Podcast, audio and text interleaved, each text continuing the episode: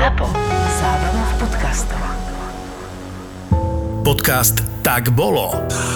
Tak bolo. Vám exkluzívne prináša Česká mincovňa. Česká mincovňa. Investujte rozumne a štýlovo. Investičné mince slovenského orla a českého leva nájdete iba v e-shope Českej mincovne. Česká mincovňa SK. Česká mincovňa SK.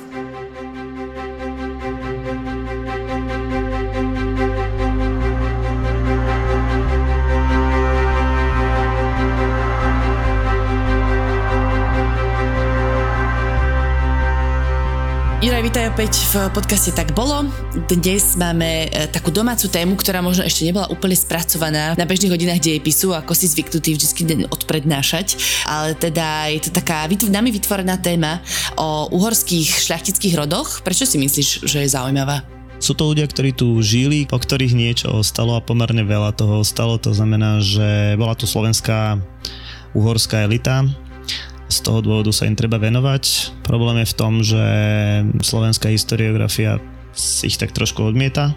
Ja by som povedal, že vôbec nikto v Uhorsku reálne necítil nejakú národnosť v zmysle, že teda ja som vyhranený Maďar alebo Slovák, až teda do začiatku 19. storočia, kedy sa to mení. Ale teda dovtedy môžeme jednoznačne povedať, že tí ľudia sú verní kráľovi a bohovi Hej, to znamená, toto ich spája nejaké za Boha a za kráľa a jednoducho, mm, dajme tomu aj tá šlachta, keď bude komunikovať, tak bude používať viaceré jazyky, od latinčiny cez maďarčinu, nemčinu, ale teda vyskytne sa aj slovenčina.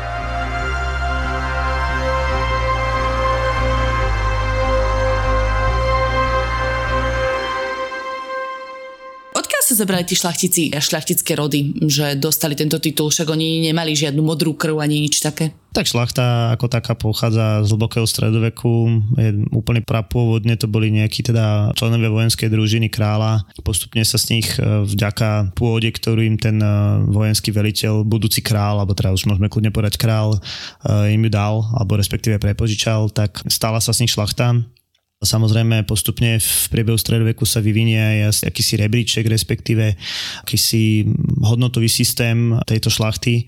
Samozrejme vzniknú nejaké proste právne dokumenty, ktoré budú zakotvovať práva a povedzme povinnosti, to tak môžem povedať, e, šlachty. No a práve v Uhorsku, keď si spomenul tie právne dokumenty, tak taký zásadným dokumentom uh, bola zlatá bola Ondreja II. 1300. Áno. Fú. Nie, nie, 1222, to sa ľahko pamätá. 1222, to je pravda. Kde teda šľachtici alebo títo kráľom privilegovaní ľudia, bojovníci, uh, získali isté privilegia, uh, ktoré formovali ich fungovanie a ich takú nadvládu nad zvyšným ľudom po ďalšie storočia, tak čo presne sa tam písalo? Tomto prípade už sú to jednoznačne šlachtici, tam už nemáme, sa nemôžeme baviť o nejakej vojenskej družine, toto sú proste už normálne šlachtici, oni využijú to, že ten Ondrej II bol pomerne oslabený, tak by som povedal v tej danej dobe, no a zakotvia tu isté pravidlá a isté, isté svoje výsady e, šlachtické. Z toho je asi najvýznamnejšia nezdaniteľnosť šlachty, že šlachta proste nemusela platiť dane na to, že šlachta vlastnila väčšinu pozemkov v Uhorsku, tak to bolo proste ultra veľmi dôležité. No a potom by sme mohli povedať, že šlachta mala právo na odpor voči kráľovi. Legálny odpor, hej, to znamená, že aj keď, keď sa im niečo nepáčilo, povedzme to tak úplne detsky, tak mohli proti kráľovi vystúpiť a nemohli byť za to potrestaní, hej. Mm-hmm. To sú také asi dve najdôležitejšie, dva najdôležitejšie. Mm, potom, tak preto potom vyčítali koncom 17. storočia, že? Voči kráľovi, lebo mohli. Áno, áno, tak v podstate áno, oni to brali ako, ako právo. Ďalšie ďalšie takéto privilegium bolo aj, že nemohli byť zatknutí, tak? Nemohli byť zatknutí, ale to je tiež taká vec, ktorá sa dosť často porušovala v zmysle, tak ako si povedala, že tí šlachtici častokrát povstávali, alebo teda najmä v tom 17. storočí budú tie povstania na dennom poriadku, to znamená, že ten kráľ ich častokrát obvinil z vlasti zrady, alebo zo zrady a tým pádom nie je až také že by sa to dodržiavalo na 100% uh-huh. toto privilegium. Uh-huh. Ale mňa teda zaujalo, že napríklad Batorička nemohla byť predvedená pred kráľa za svoje činy práve skrz toto privilegium, ktoré šľachtici mali. Nemohla vypovedať, respektíve nemohla byť e, konfrontovaná a zároveň teda potom aj ten verdikt bol taký, že bolo domáce väzenie. Dobre, ale to je iná téma. To je dosť e, expresívne domáce väzenie za stenou. No ale tie dane sa teda so šlachticmi ťahali naozaj roky a k tomu si už viac povieme v našom prvom príbehu.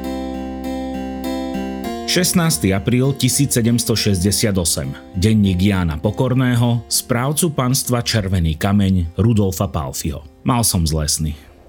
Včera sa všetci čerti ženili. Z búrky, ktorá sa prihnala z nezvyčajného tepla, sa stal fujak, ktorý plieskal okenicami a dorážal do komínov.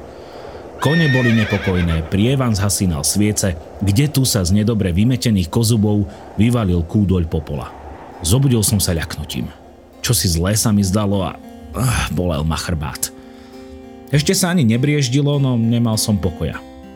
Zišiel som do kaplnky a pomodlil som sa rúženec. Keď som sa pomodlil, dúmal som, čo robiť. Všetko ešte spalo, na čo budem buntošiť. Šiel som do knižnice nebohého grófa Rudolfa. Je to len málo vyše dvoch týždňov, čo ho v Malackách pochovali v rodinnej hrobke. Daj mu pán Boh väčšnú slávu. Mohol tu s nami ešte niekoľko rokov požiť. Jeho milosť boli dobrý a spravodlivý človek a mali aj zmysel pre humor. Pán Grov Rudolf boli najradšej, keď sa im voľa kde podarilo vyštráchať nejakú podivnosť. Raz sa prihnali z akejsi výpravy, zoskočili z koňa a vovalili sa rovno ako bol do kunst kabinetu.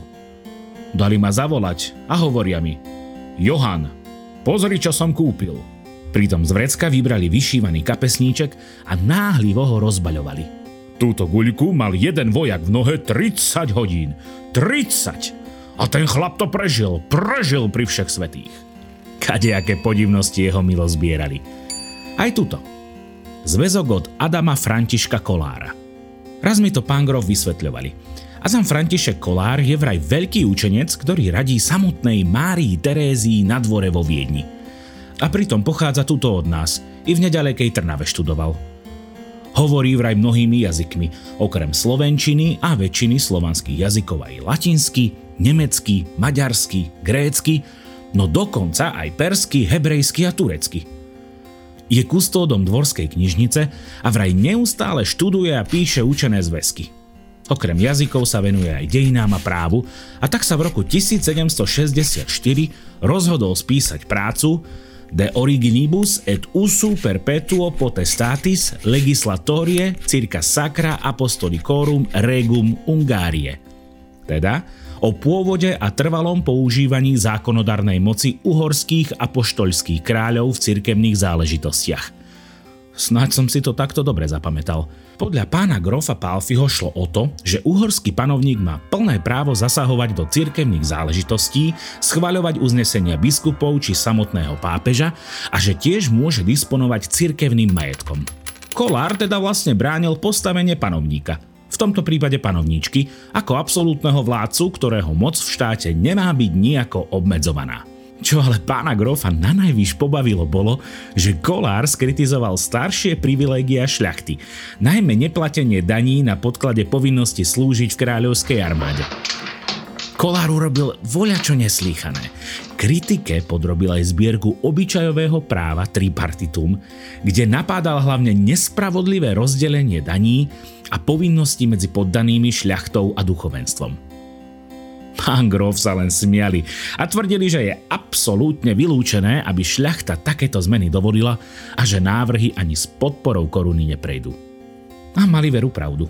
Na Bratislavskom sneme v lete roku 1764 kniha vyvolala veľké pobúrenie. Pápežský nuncius koncom augusta písal do Ríma, že ak by sa kolár náhodou zjavil v Uhorsku, jeho život by bol v ohrození. Šľachtickí členovia snemu žiadali exemplárne potrestať autora a samotnú knihu spáliť, čo sa aj stalo. Na Prešporskom hlavnom námestí zhromaždili všetky kópie, ktoré zaraz pohotili plamene. Všetky. A zdá okrem tejto, ktorú teraz držím v rukách. Pán Grov sa rád takto zabávali a prechádzali cez rozum, komu sa dalo. A zda tak robia aj teraz, tam hore, keď už sú na pravde Božej.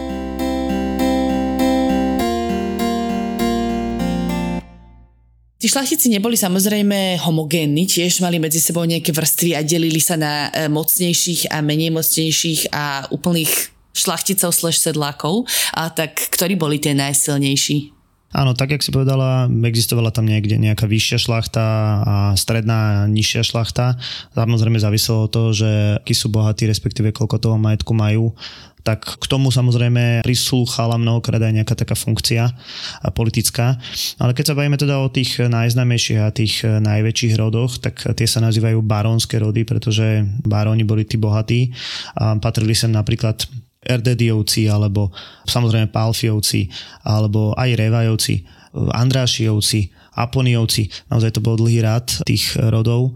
Častokrát sa z nich stali grófy, to už je politická funkcia, to znamená, že vlastne správovali nejakým spôsobom krajinu a bolo pre nich super, keď sa stali dedičnými grófmi. To znamená, že sa to dedilo z pokolenia na pokolenie. Samozrejme existovala aj taká e, nižšia šlachta, e, to boli v podstate ľudia, ktorí časom schudobnili a tých bolo samozrejme veľmi veľa neskôr sa budú nazývať Zemania. Boli to vlastne tisíce ľudí, ktorých e, častokrát odlišoval od obyčajného sedliaka len ten e, šlachtický titul, ktorý zdedili. To znamená, že relatívne to boli chudobní ľudia na pomery šlachty. No. Ale mali volebné právo, nie? V 19. storočí, keď e, bude možnosť voliť, tak e, áno, mali volebné právo, ale to mali aj inteligentní ľudia, aj teda respektíve vzdelaní ľudia, takže opakujem, to sú tisíce ľudí, ktorí sú ťažko zaraditeľní uh-huh. niekedy. Uh-huh, jasné. No aké bolo taký ten pomer šľachticov alebo ľudí, ktorí mali nejaký titul a mali tie privilegia a bežného ľudu v Uhorsku? Keď zoberieme, e, dajme tomu začiatok 18. storočia, my sa primárne pozrieme práve na to 18. storočie, tak e, bolo v Uhorsku asi 28 tisíc šlachtických rodín, čo by mohlo byť asi 135 tisíc e, šlachticov. Keď pozrieme sa na koniec, alebo povedzme na rok 1780, tak v Uhorsku žilo asi 9 miliónov obyvateľov a z toho vyše 400 tisíc bolo šlachticov, čo je asi 5% obyvateľstva. A kebyže to porovnáme s inými krajinami, tak vlastne je to tretí najpočet najpočetnejší pomer šlachty v Európe k mhm. obyvateľstvu. Uh-huh. No, a to sa teda v tom 18. storočí Maria Terezia tak utrhla s rozdávaním šľachtických titulov, alebo sa proste iba strašne rozmnožili? Alebo počkaj, zobchodovali sa a povydávali a poženili? V tom 18. storočí sa naozaj veľa vecí zmení. Nerobila to len Maria Terezia, ale už je, už je otec. Naozaj sme v období, kedy je po stavovských povstaniach, to znamená v 1711 končí posledné s tzv. satmarským mierom. No a potom bolo treba vytvoriť nejakú novú lojálnu šlachtu tých Habsburgovcov Uhorci, či už to bol teda otec Marie Terezie Karol alebo Maria Terezia, oni dobre vedeli, že tá uhorská šlachta um, ne, nebola vždycky úplne loajálna. Takže vytvárali novú šlachtu, najmä z bývalých vojakov alebo úradníkov a tí zase boli šťastní, že sa dostávajú k možnostiam byť ekonomicky úspešní a samozrejme teda tí šikovnejší tú svoju šancu využili a, a rozvinuli svoje majetky. Oni sa potom aj medzi sebou budú budú ženiť, takže uh, toto je dôvod uh, takého trošku väčšieho nárastu uh-huh. šlachty v tomto uh-huh. čase. Čiže do toho nejakého roku 1700 plus uh, šľachta vyslovene bojovala proti padovníkovi, že chceli si hájiť svoje záujmy, no proste nemali sa radi, keby som to tiež tak zjednodušene povedala. A potom sa to zmení presne od nástupu Karola a Marie Terezie, že oni začnú viacej kooperovať a začnú teda slúžiť vyslovene na kráľovskom dvore to ako neznamená teraz, že v tom 17. storočí byť celá šlachta e, nepodporovala alebo bola vyslovene proti kráľovi. Oni boli mnohokrát rozdelení. Mnohokrát v rámci jedného rodu jedna línia vlastne podporovala e, kráľa, druhá bola proti. Ale naozaj v tom 18. storočí sa to mení, pretože tam už je tá línia jednoznačná. Maria Terezia je silná panovnička a tam už je teda jasná línia spolupráca s, s kráľom, respektíve s, s cisárovnou. V podstate nebola žiadna iná možnosť a keď ten šlachtický rod chcel byť úspešný. Uh-huh. A myslíš, že teraz to je taká hypotetická otázka, oni mali chuťky zvrhnúť tú kráľovskú rodinu a že jeden z týchto šľachtických rodov by sa stal vládnúcim rodom v Uhorsku? Tak ne, také niečo v tomto prípade nehrozilo, pretože samotná šlachta začiatkom 18. storočia podpíše tzv. pragmatickú sankciu. To je dokument, ktorý vlastne zabezpečoval nedeliteľnosť celej Habsburskej ríše a zároveň aj súhlasili s tým, že Habsburgovci budú vlastne dediční králi. To už bolo teda aj predtým v Satmarskom miery, ale teda každopádne súhlasili s prítomnosťou tohto Habsburského rodu. To neznamená, že im to z času na čas nelizlo na nervy a najmä v 19. storočí, ale teda taká vec, že by nejaký domáci rod e, prišiel na, na trón, tak to si myslím, že v tomto čase bolo absolútne nereálne. Poďme na tie konkrétne rodiny, ktorých mena už som spomínala. Ja som čítala, že len baronských rodín, to sú tie, že ultra najbohatšie, bolo na konci 18. storočia asi 155. A, tak začneme tou najstaršou a to boli Erdediovci, alebo hovorí sa, že to je jeden z najstarších rodov v Uhorsku, lebo prvá zmienka o nich bola už v roku 1187. Ja by som povedal, že tí Erdediovci boli najstarší preživší rod, hej, lebo však samozrejme už aj v tom 12. storočí e, boli šlachtici, ktorí vymreli časom, hej.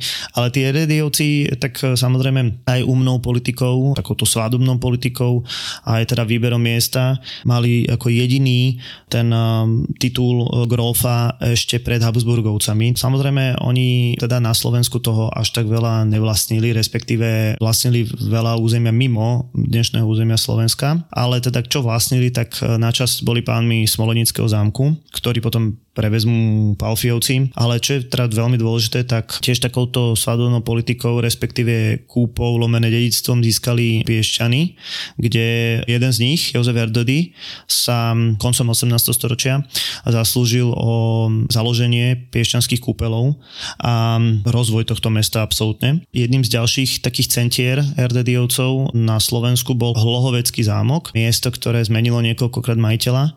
Erdediovci boli fanatici do divadla, prestavali tento zámok barokovo, no a Jozef Erdedy, ďalší dôležitý člen tohto rodu, tu nechal vlastne práve Hlohovci postaviť to pomerne slávne Empírové divadlo, uh-huh. ktoré stojí dodnes a je to taký architektonický skvost. Údajne tu mal koncertovať aj Beethoven, čo tiež nie je úplne celkom maličkosť. No a e, okrem toho teda Erdediovci postavili v meste aj, aj špitál a, a anglický park. To je v podstate vec, ktorá bude platiť pre všetky tieto úspešné šlachtické rody, že oni to svoje územie rozvíjajú Mnohokrát sa teda hovorí o tej uhorskej šlachte, že nič nerobila, len, len pila a, a zabávala sa, tak naozaj tieto úspešné rody mali záujem rozvíjať uh, to svoje územie. Ty už načrtol teda rôzne sídla, kde tieto šlachtické rody boli, paláce, kaštiele, zámky. To naznačuje celé to nastavenie v spoločnosti, že po tých povstaniach sa situácia naozaj ukludnila a tiež po tureckom vpáde samozrejme. Prestalo sa toľko bojovať, takže bolo bezpečnejšie opustiť hradby miest, opustiť možno také tie opevnené hrady a presne sa presne presťahovať do týchto barokových a rokokových e, kaštielov, ktoré boli oveľa viacej prispôsobené na pohodlie ako na obranu. Toto napríklad urobili aj Palfiovci. Oni budú dedičmi hradu Červený kameň. Červený kameň bol dôležitý, povedzme, že opevnený bod a práve v 18. storočí, keď už teda je tam mierová doba, relatívne mierová doba, tak ten Červený kameň bude výrazne prestavaný. Tie bývalé bašty budú, budú vlastne prebudované na pomerne funkčné priestory, budú zastrešené. Samozrejme tie paláce e, barokové, rokokové, ktoré potom neskôr klasicistické, ktoré sa v tom 18. storočí stavajú, tak to sú no, nové budovy, ktoré sú v mestách alebo a zároveň teda aj na vidieku tak ako si povedala, sú to veľmi pohodlné funkčné budovy, ktoré obsahujú nejaký hudobný salónik, majú tam sály na, na zábavu, majú tam samozrejme tie parky, čiže majú úplne inú funkciu a to je ďalšia vec, ktorá súvisí s tým 18. storočím, mnohokrát obsahujú aj knižnicu. To je ďalšia dôležitá vec, e, že vzdelanosť bude súvisieť s tým 18. storočím. Ale kľudne poďme späť k Palfiovcom. Jasné. Tiež jeden z, teda, z najbohatších a najvplyvnejších rodov na území Uhorska je to odvodená odmena Pavol. A teda tiež je dosť starý tento rod. Prvý známy Palfiovec bol niekedy okolo roku 1383. No a teda hovorí sa, že Palfiovci vlastnili na území Slovenska 99 panstiev. No povedzme, že na území Uhorska to sa tam veľmi ťažko dá povedať. Ich veľká časť majetku patrila práve na to západné Slovensko, čiže Záhorie a, a územie e, Malých Karpát a samozrejme Bratislava. Palfiovci boli dediční e, bratislavskí župani, mm-hmm. ale samozrejme mali majetky aj v Čechách, aj v, teda v dnešných Čechách samozrejme v Rakúsku. Keď sa ešte vrátim do tej Bratislavy, tak len v Bratislave mali 4 paláce. Špeciálne toto bolo ich teritorium a to s tými 99 eh, sídlami či, či pánstvami, tak to je proste skôr asi legenda, pretože keby mali viacej, keby mali 100, tak by museli z toho platiť špeciálnu vojenskú daň. K ním by som povedal to, že to boli vojaci v prvom rade. Naozaj tá sláva toho rodu zas, zasvietila v protitureckých bojoch, mm-hmm. takže tradícia tohto rodu bola bojovať a naozaj bojovali, zomierali, na margo toho potom získavali majetky. Z toho 18. storočia mm, by som teda spomenul napríklad toho Rudolfa Palfio, ktorý v skutočnosti prestaval Červený kameň, alebo Mikuláša 5. Palfio, tak to bol Palatín, ktorý bol pri korunovácii Márie Terezie veľmi dôležitý človek, takisto veľký podporovateľ umenia. Taká vec, ktorá je zaujímavá, ten Mikuláš Palfi, on žil teda v prvej polovici 18. storočia, tak on napríklad bol dosť náčasový, lebo bol tolerantný k Židom, nechávali usadzovať na svojich pánstvách. To nebolo v tom čase absolútne bežné.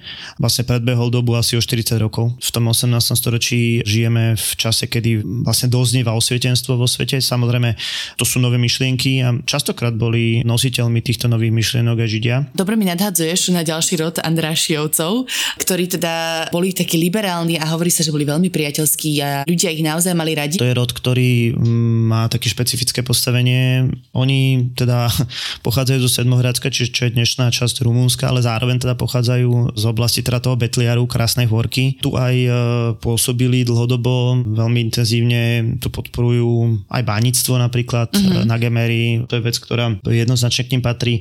No v Betliari založia veľkú knižnicu, 300-ročnú knižnicu, ktorá je unikátna. Áno, áno, práve to, že boli takí podnikaví a naozaj rozvíjali ten región je o nich známe. Priniesli tam aj veľa peňazí a Gemer naozaj za ich ich e, vlády, alebo teda za ich pôsobenia rozkvital, teda až do nejakého 20. storočia. No a čo ešte zaujímavé, teda, že veľa cestovali a boli teda naozaj takí priateľskí a ešte zaujímavosť je, že mali manželstva z lásky, lebo ako sme sa už bavili často, tie manželstva boli samozrejme z nejakého politického rozhodnutia na dobu ďalší majetok a teda práve pod Krásnou hôrkou je veľmi pekné mauzóleum, ktoré je venované manželke, už teraz neviem ktorého, Andrašieho Juliusa. Taký ten príbeh romantický, že jeho rodina ju nechcela prijať, lebo nemala nejaký vhodný pôvod, ale teda nakoniec on si ju aj tak zobral a vzdal sa svojich aj privilegií a tak ďalej a postavili toto nádherné mauzoleum, ktoré sa určite oplatí navštíviť. No ale teda viacero takýchto romantických príbehov mali Andrašiovci, napríklad aj Štefan Andraši s tzv. levožskou bielou pani.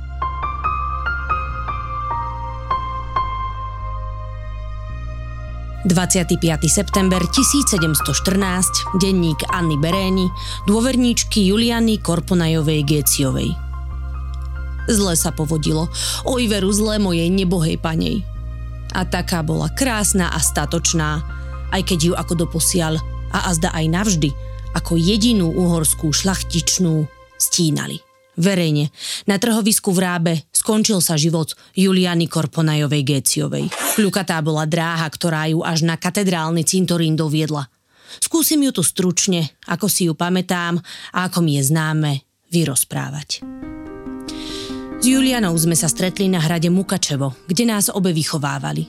Na pánstve Heleny z Rínskej, matky Františka II. Rákociho, nás naučili všetkému potrebnému ešte dnes sa musím smiať, ako nám bolo zaťažko učiť sa etikete, písaniu či jazykom.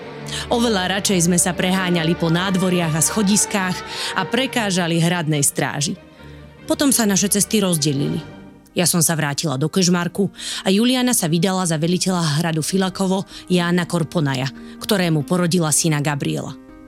Iba náhoda nás zviedla opäť dokopy, keď sa s rodinou objavila na Spiši. Stretli sme sa v Levoči. Aká som len bola rada, keď som ju zazrela na omši v kostole svätého Jakuba. I hneď sme sa dohodli na ďalšom stretnutí a odvtedy sme sa navštevovali pravidelne. Bola to však komplikovaná doba. V Uhorsku zúrili kurucké povstania, mesto bolo v obklúčení Habsburského vojska.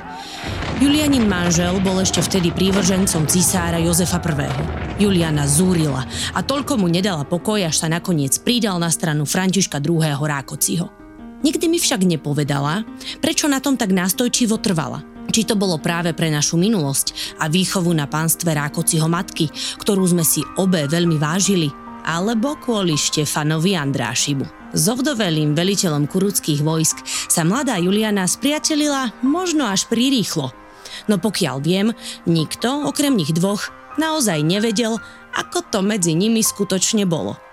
Či boli v náklonnosti len ctihodné sympatie, alebo azda aj čosi viac.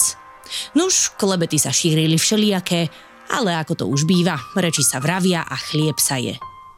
Pravda bola taká, že hoci Juliana nakoniec svojho muža presvedčila, aby sa ku kurúcom pridal, bolo to už takmer zbytočné. Levoča kapitulovala so súhlasom Mestskej rady a Levočský richtár 9. februára 1710 otvoril Habsburskému vojsku Mestskú bránu. Štefan Andráši kapituloval pred cisárským generálom Luthenholcom 13. februára 1710. Krátko na to odišla z Levoče a Juliana. Bolo mi ľúto, že opäť strácam svoju dôverníčku. Na znak priateľstva sme si vymenili brošne. Tu jej, s rúžou vykladanou perleťou, som mala aj dnes na jej pohrebe.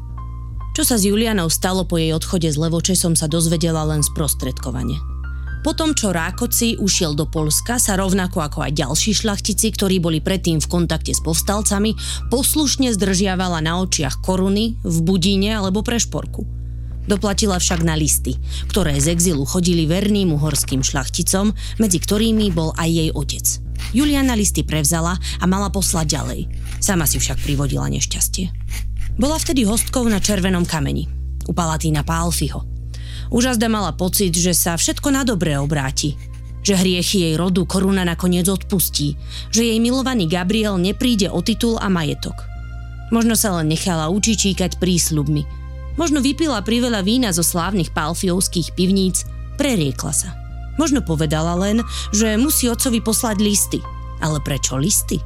Veď stačí, aby mu napísala jeden, či nie? Či jazda posiela listy aj niekoho iného?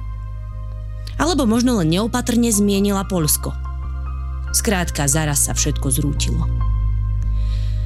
Veznili ju najskôr na červenom kameni, potom v rábe. Tie prekliaté listy by som ani nezadržiavala, ale keď v nich bol môj otec, nech ma odsúdi celý svet. Písala manželovi z väzenia. Bolo však rozhodnuté. Juliana sa príliš zaplietla do sprísahaneckých sietí a priveľa toho vedela. Postup koruny bol tvrdý. Nešlo len o exemplárnu pomstu, ale aj o strach z možného vzkriesenia revolučných nálad. Vaša žena si môže za stav, akom sa ocitla sama, písal Palatín Pálfi Julianinmu manželovi 9. septembra 1712 keď chcela tak Bohu slúžiť, aby ani čertovi neublížila. Teraz je v tom tak veľmi, že ani neviem, či sa niekedy vyslobodí. Nasledovali výsluchy, mučenie a dnes aj poprava. Stála som tam na námestí v Rábe, keď ju vyviedli podzemnou chodbou pred dav. Slzy sa mi nahrnuli do očí, keď som videla jej utrápenú, zmučenú tvár. Aká len kedysi bývala krásna. Jej brošňu som v rukách zvierala tak silno, až ma ihlička pichla hlboko do dlania a začala mi tiecť krv. Všimla som si to však, až keď Kat vykonal rozsudok.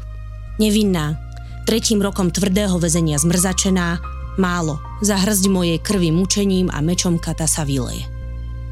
Čítal hlásnik, čo uviedla v zápisnici. Deň pred popravou vraj spísala testament aj vlastnú modlitbu. Neviem, či sa niekedy dozviem, ako znela. Navždy sa však za ňu budem modliť tú svoju. Možno ešte niekedy aj v kostole svätého Jakuba v Levoči, kde sme sa vtedy stretli. Ten problém s tou levockou bielou pani, tak to je vážne zromantizované a to je vec, ktorá teda Mori Okaj to literárne spracoval a historické pramene to veľmi nepotvrdzujú tie, tie veci, mm-hmm. ktoré sú tam. Ešte taký dovetok k tým Andrašiovcom, oni sa v 19. storočí, z nich sa stane vyslovene európsky rod. Vstúpia do politiky a viacerí z nich budú vlastne vyslovene stať na čele uhorskej vlády. História šlachtických rodov Uhorska na Zlatých Dukátoch. Andrášievci pochádzali zo Sedmohradska, ale za vojenskú službu získali do držby hrad Krásna Hôrka. Pálfiovci verne podporovali Habsburský trón až do zániku Rakúska-Uhorska. A rozsiahle pozemky Esterházievcov predstavovali dôležitú vojenskú záštitu proti Turkom. Predstavujeme limitovanú Dukátovú sériu Českej mincovne. Andrášiovci na zlatom Dukáte, Pálfiovci na zlatom dvojdukáte, Esterháziovci na zlatom 5 Dukáte a Turzovci v zlatej razbe s hmotnosťou 10 Dukátov. Nájdeš v predajniach a e-shope Českej mincovne. Česká mincovňa SK. Ďalších máme Revajovcov, ktorí sme si tak pomenovali, že viac slovenský rod, ale teda čo to znamená? Prečo slovenský rod? E, pretože písali aj slovenským jazykom v tej oficiálnej komunikácii. Zároveň e, v 19. storočí podporovali národovcov. Oni boli teda mimoriadne inteligentní a vzdelaný rod, viacerí z nich boli vedci, by som mm-hmm. povedal. Dokonca napísali niektoré geografické práce. Takou charakteristikou tohto rodu bola vzdelanosť a štúdium na univerzitách. Ďalší z takých vzdelaných rodov eh, boli Aponiovci z Oponíc, tiež teda pôsobili na území Slovenska. Vo veľkom sa venovali cestovaniu a diplomácii, čo je na nich takých, také veľmi zaujímavé, tak založili tiež prvú verejnú knižnicu. Aponiovci boli vyslovene diplomati, to bola ich e, taká tradícia a samozrejme tým pádom viacej cestovali. Napríklad v čase protitureckých vojen Aponi e, pôsobil aj v Istambule ako zástupca monarchie. Každopádne, keď sa teda o tom 18. storočí, tak Juraj Aponi, on v skutočnosti založí tzv. Aponiovskú knižnicu, ktorá potom neskôr bude v Bratislave prvou verejnou knižnicou na území Slovenska. Neskôr sa teda presťahuje do rodového sídla v Oponiciach a dnes je súčasťou Slovenskej národnej knižnice, čiže e, veľmi dôležité z hľadiska nejakej kultúrnej tradície. 30 tisíc kníh e, starých a tak ďalej. Mm-hmm. Existujú tieto šľachtické rody dodnes? A ak hej, tak e, ja neviem, čo robia? Tak samozrejme niektoré vymreli, niektoré existujú dodnes. Oni teda vo väčšine v Strednej Európy v istom momente po druhej svetovej vojne proste stratili svoje postavenie, ale teda ich dediči fungujú naďalej, niektorí sa dokonca venujú aj politike, niektorí tí sa snažia získať tie územia alebo respektíve svoje bývalé majetky späť. To je práve otázka napríklad toho Lohoveckého zámku, aj keď nie je to právne možné návrat takýchto majetkov. Takže. Uh-huh. Áno, tam myslím, že nechali exumovať nejakých starých grófov alebo barónov erdidiovských, aby dokázali svoju príslušnosť k rodu, ale teda myslím, že neúspešne. A ty si mi spomenal, že nejakí palfiovci teda žijú v zahraničí, to je rod, ktorý pretrval, sa niektorí presťahovali do Lichtensteinska, niektorí do Rakúska. A tam tak, tak, tak, možno, že sa nechávajú naďalej oslovať pán grof. V niektorých štátoch sa tie šlachtické tituly vlastne ako môžu používať, aj v republikách, napríklad teda v Taliansku, hej, máš kontesu a takéto veci, aj keď to je teda úplne iný, iný typ, ale teda niekde v rámci tej európskej šlachty určite sa tie šlachtické, alebo teda tie tituly používajú. Uh-huh. A ty si teda spomenul, že veľa z tých rodov vymrelo, tak toto sa ako podarilo? akože technicky chápem, ako sa to podarilo, ale že čo sa s tým rodom mohlo stať? Bolo treba mať veľa detí. Hej, mm-hmm. napríklad teda ten Mikuláš 5. Palfi, ktorého sme spomínali, tak on mal 11 detí, ale samozrejme ich z nich dosť veľa zomrelo v bojoch. Niekedy sa stalo, že teda ten šlachtický rod vymrie po praslíci, to znamená, že posledná členka tej rodiny bola žena. Niekedy sa stalo, že ten rod vymrel po meči, to znamená, že e, muž nemal potomka, mm-hmm. najčastejšie teda, e, keď zomrel v boji. To sú také dva základné.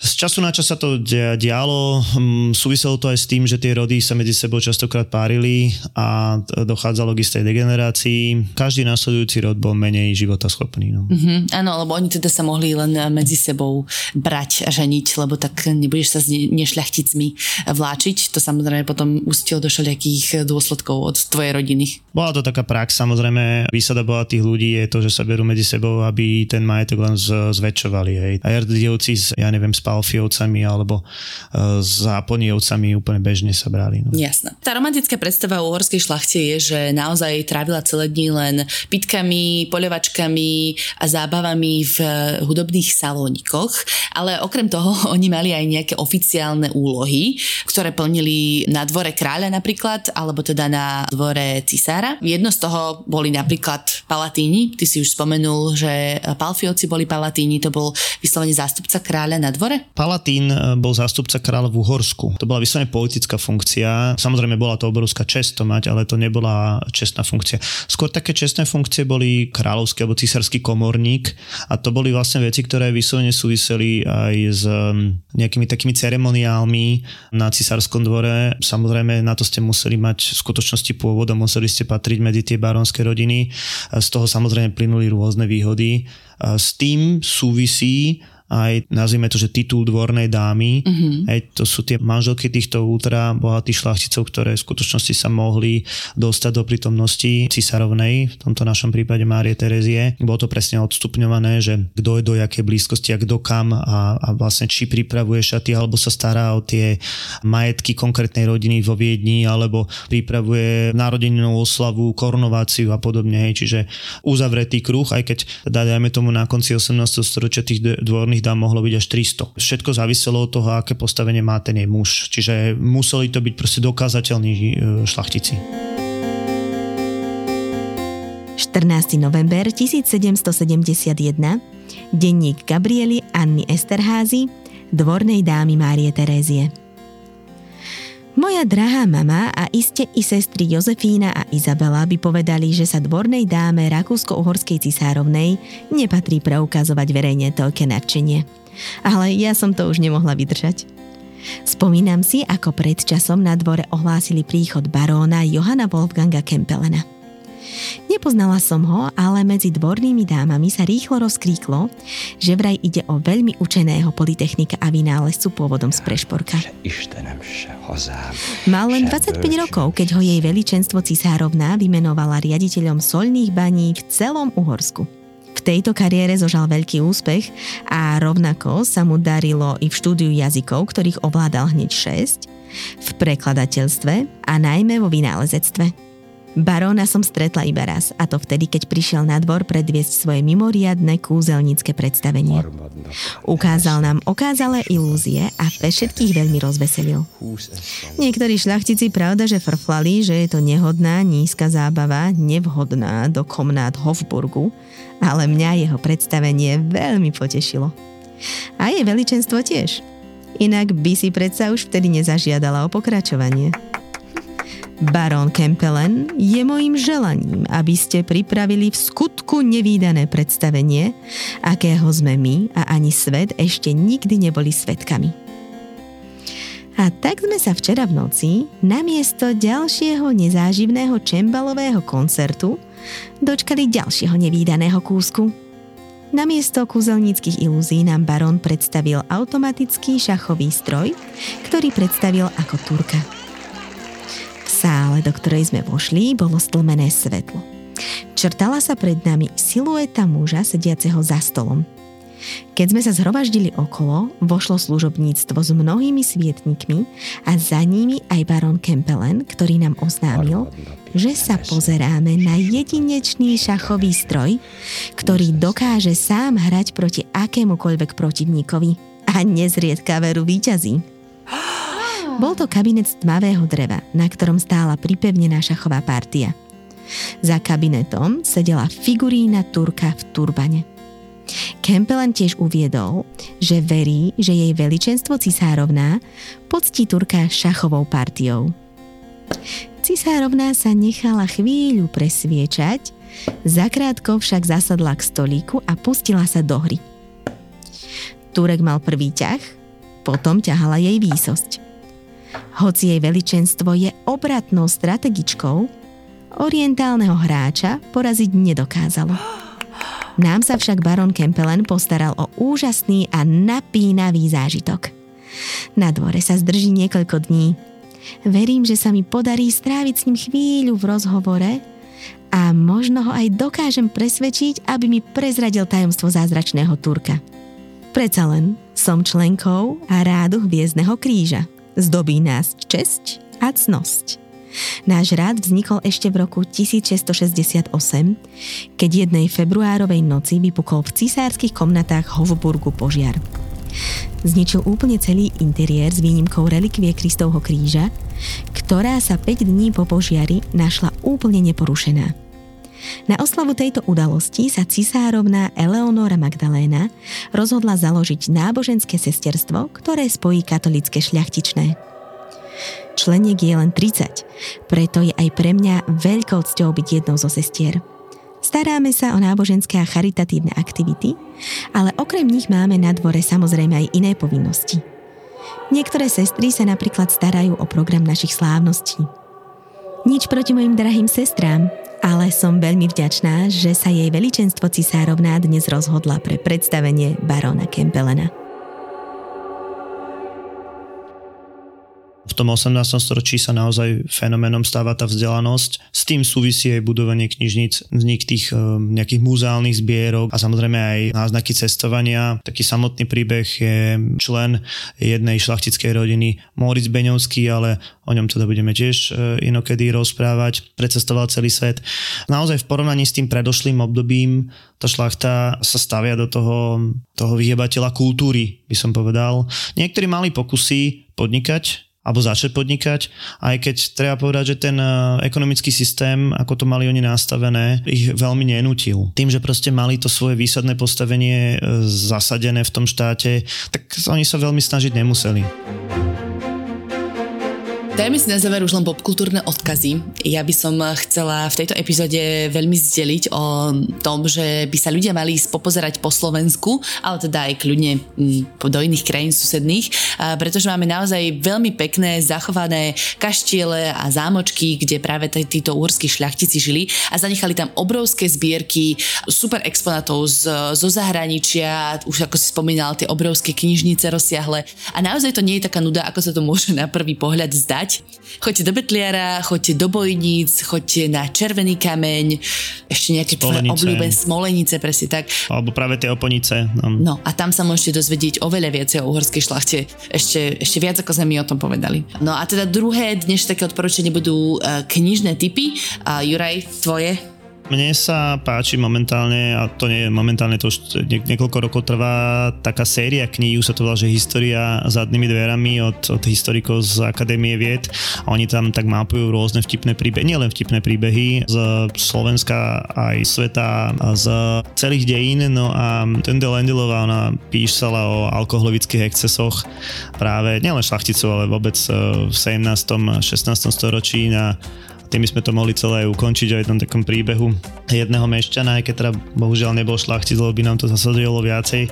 Petra Gašpara, ktorý mal povesť veselého človeka, no a pri jednom svojom opiaši e, sa mu podarilo zburcovať e, celé mesto tým, že začal vykrikovať, e, že idú Turci a Tatári a, a naozaj polonahy ľudia vybehli von a, a začali sa medzi sebou byť, pretože si mysleli, že sú to Turci. Zvonil zvon a, a bol z toho proste obrovský chaos a napokon ho teraz stretol trest, dostal 100 palíc, teraz 100 rán palicou, takže neviem, celkom sa mu to asi neoplatilo. No.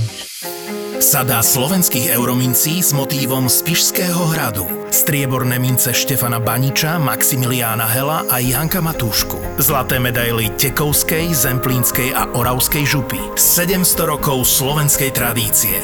To sú mince z Kremnice v e-shope Českej mincovne, kde nájdete aj zberateľskú 10-eurovú mincu Janka Kráľa v striebre. Podcast Tak bolo vám exkluzívne prináša Česká mincovňa. Česká mincovňa. Česká mincovňa SK. Zapo. Zábrná v podcastovách.